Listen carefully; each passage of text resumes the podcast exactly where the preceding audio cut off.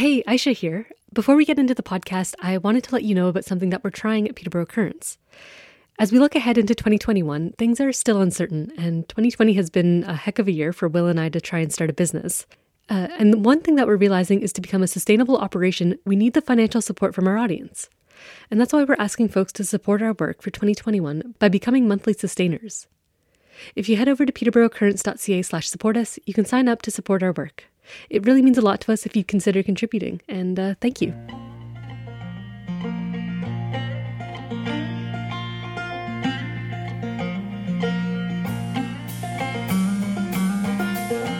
Hello, you're listening to Peterborough Currents. I'm Aisha Barmania. This is the final episode of our Budget Week podcast, and to help me wrap up our coverage of the 2021 budget deliberations, I'm here again with Currents co publisher Will Pearson. Hello. And so today, Will, in, and in this episode, we're going to go over some of the highlights of the City Council meeting on Monday when Council voted to approve the budget documents, which we've been going over in this series. Uh, and before we get into some of the clips that we want to play, I, I just want to say that this was the last City Council meeting of the year, and the budget was just one item on a pretty long agenda. Uh, but pretty much, and pretty much all of the amendments to the document had been proposed, debated, and voted on during the Finance Committee meeting at the end of November, which we covered in episode five. Uh, there was just one thing uh, added at this council meeting, uh, but there were also 27 citizen delegations that spoke to council about the budget. And uh, to kick us off, Will, there was one in particular that you wanted to talk about. Yeah, so I want to bring up a delegation that was delivered by Reverend Brad Smith from St. John's Anglican Church on Hunter Street. St. John's runs the One Roof Community Center, which is a, a meal program and a drop in center for people that are marginalized or homeless uh, in Peterborough. And funding for the One Roof Community Center was always kind of baked into the homelessness budget all along, uh, but it only came up at this last city council meeting because throughout November uh, there were some negotiations going on about what the service agreement would look like in 2021. Um, and basically, what was going on in those negotiations was One Roof was trying to secure some extra municipal funding to make up for uh, a drop in its in the fundraising that it's been able to do because of the pandemic.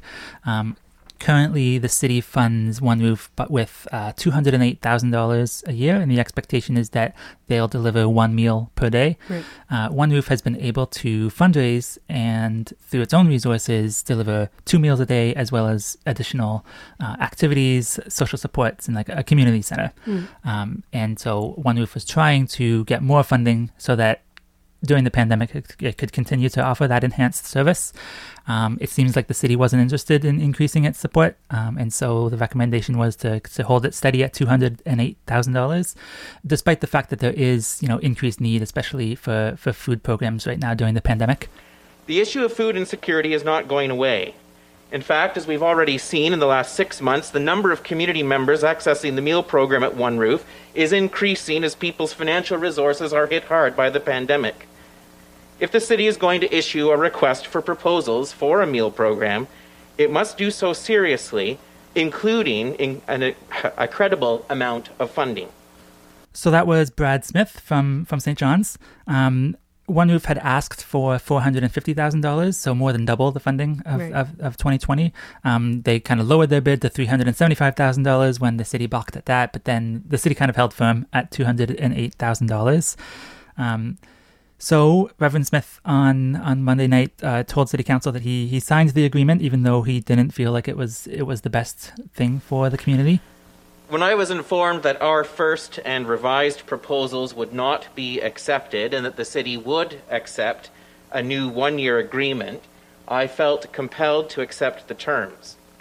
For less than two months left in the current agreement, there wasn't sufficient time to rebuild One Roof Community Center's model without the city as a partner. And so this was the only way to keep the program alive. Otherwise, all of the community members who rely on us for meals would be left with nothing come the 1st of January. Right. So he Smith was there on Monday night to ask council to reconsider um, to perhaps up to three hundred and seventy five thousand dollars, for example. But yeah. So but uh, those changes weren't. City council didn't uh, didn't accept that that suggestion from Reverend Smith. Um, so the result is that there's only going to be there's going to continue to be just one meal, one meal a day. It's going to be takeout. It's not going to be a sit down meal. Mm-hmm. That's not sit down meals aren't possible during the pandemic right now anyway. But presumably, hopefully, sometime in 2021 they would be. Um, yeah, and there's there's not going to be any social activities uh, unless the church can find more fundraising resources, right? Um, it's uh, it's too bad. I think it's it's that the One Roof Community Center is a really important uh, hub for some people in the community um, for socializing and just for just for being included in the community. So I really hope that the church is able to find those fundraising dollars to be able to continue to offer that uh, that community space to folks. Yeah, absolutely. So the other thing that I noticed in the delegations on Monday night was that there were a lot of youth speaking. Can you tell me about what the youth were were at City Hall to, to talk about, Aisha? Yeah, for sure. Yeah, so a good chunk of the delegations at the meeting were were students from local high schools, uh, particularly grade 11 and 12s from uh, Thomas A. Secondary School and Adam Scott. And uh, some of them spoke to housing, but uh, the, the majority of them spoke to climate change and wanting to see some more of an investment in, particularly in climate mitigation projects from Council. Uh, so I have a little uh, montage of, of some of what they had to say. Imagine a world filled with empty bellies and diseases sweeping everyone on the streets. Storms occurring as frequent as snow falling on a cold winter's day. Sea levels rising and rising, flooding cities like a breaking dam on a river, slowly but dangerously. Boiling hot days forcing people to evacuate their homes. Deadly heat waves occurring without warning. Crops will be dwindling, resulting in 100 more million people to be forced into poverty. Water is now something that is prized as we are we have very little. This is where our future is heading. You have t- the power to make a difference. By putting the city's money into climate change action, please choose where your money goes wisely, as I know nobody wants this to be our future. Thank you. My name is Gabriel Trozi Stamu. I am here to speak on the need for new funding towards climate action, as COVID 19 has highlighted the importance for building back better. Currently, there is no money allocated for such new climate mitigation efforts, but rather for things that seek to deal with the effects when they happen, such as flood mitigation, water management during drought, and so on, which are no doubt important, but they don't reduce greenhouse gas emissions. As global temperature averages are set to rise higher than the worst scenario 2 degree increase, youth, like myself, will be distri- disproportionately affected by this. I am asking that the Council show it is serious about reducing emissions in our city before finalizing the budget. Your Worship and Councillors, thank you for the opportunity to speak tonight. My name is Juliet Abreu, and I am a grade 11 student from Adam Scott, and I'm here today to speak on the lack of money being spent on climate mitigation in Peterborough. I'm not talking about the millions of dollars spent on climate related action that, for the better part, would have happened anyway. I'm speaking on the lack of new commitments the city has yet to put in place and the mindset there is facing this crisis. Peterborough has a climate action plan that involves projects that focus specifically to help combat the climate crisis. This is where we need to be investing the better part of our money. We need to make it a priority, or at least of bigger importance than a proposed arena that I've heard more talk about than, the cli- than climate action.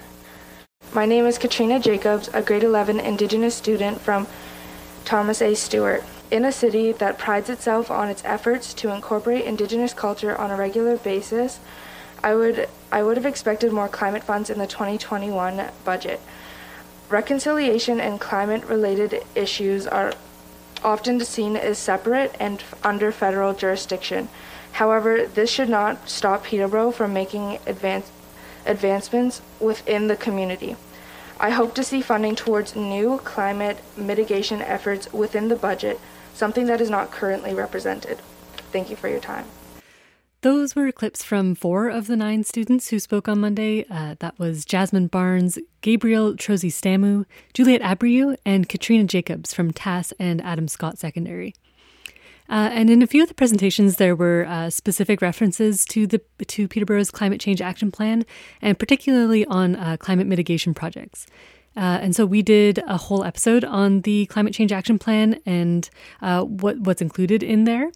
Uh, so if you'd like to know more about that, I'd recommend checking out the roundup of climate projects on our website or the podcast episode where I interview Michael Papadakos. Uh, but all of this, but all of these students who spoke to climate change essentially called on council uh, for greater investment in projects that will reduce greenhouse gas ga- greenhouse gas emissions more quickly. Uh, another citizen spoke on climate change later in the evening, and that was Tricia Clarkson from the Peterborough Alliance on Climate Action. That group had written a letter with four climate mitigation projects that they wanted to see in 2021, three of which are referenced in the budget documents. And those have to do with traffic signal synchronization, anti idling bylaws, and the installation of electric vehicle charging stations for city vehicles. Here's a bit of uh, what she had to say.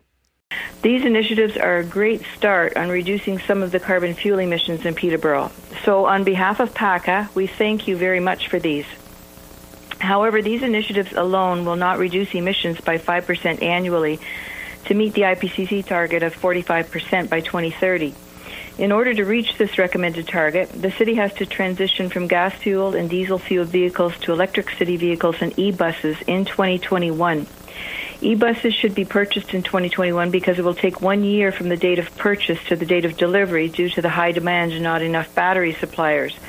So even if the city purchased two e-buses in 2021, they won't be delivered until 2022. That's why they need to be purchased as soon as possible. So that electric bus proposal was the fourth thing that uh, PACA was looking for, and Clarkson and Clarkson spent much of her time making the case for making that purchase in 2021. Uh, but ultimately, council didn't debate the idea, and nothing new was added to the budget with regards to climate change. But there is the alternative fuel study. Yeah, the alternative fuel study is being uh, funded for uh, 2021, and uh, there's a couple other projects. Uh, like the electric vehicle charging stations for the city fleet that are that's happening in 2021. Um, so we'll see. So so there is some investment being made on that front. Yeah, I guess what Clarkson is just getting at though is we we kind of know what the alternative fuel study will say. It'll say yes, it's a good thing to mm-hmm. transition to electric buses. Here's how Peterborough could do it. And I guess Clarkson is saying we might as well start the investments now. Yeah, absolutely. Um, and so, yeah, like I said, council didn't uh, debate this at all, but there was one thing that they debated and added. What, what was that, Will? Yeah, so really the big story from this city council meeting is that the budget was basically accepted by city council um, in the same form that they approved it when they were sitting as the finance committee a few weeks earlier. Um, there was one thing that came up in their uh, discussions, though, where a change was made and that is regarding a capital project on Lansdowne Street, which is kind of like rebuilding Lansdowne Street between Spilsbury and Clonsilla. And this was not funded in, in 2021. It was something that was approved to be funded and built years ago, I think like maybe even five years ago. Uh, and it's just been delayed and delayed, and it hasn't been received the funds that it needs to get done.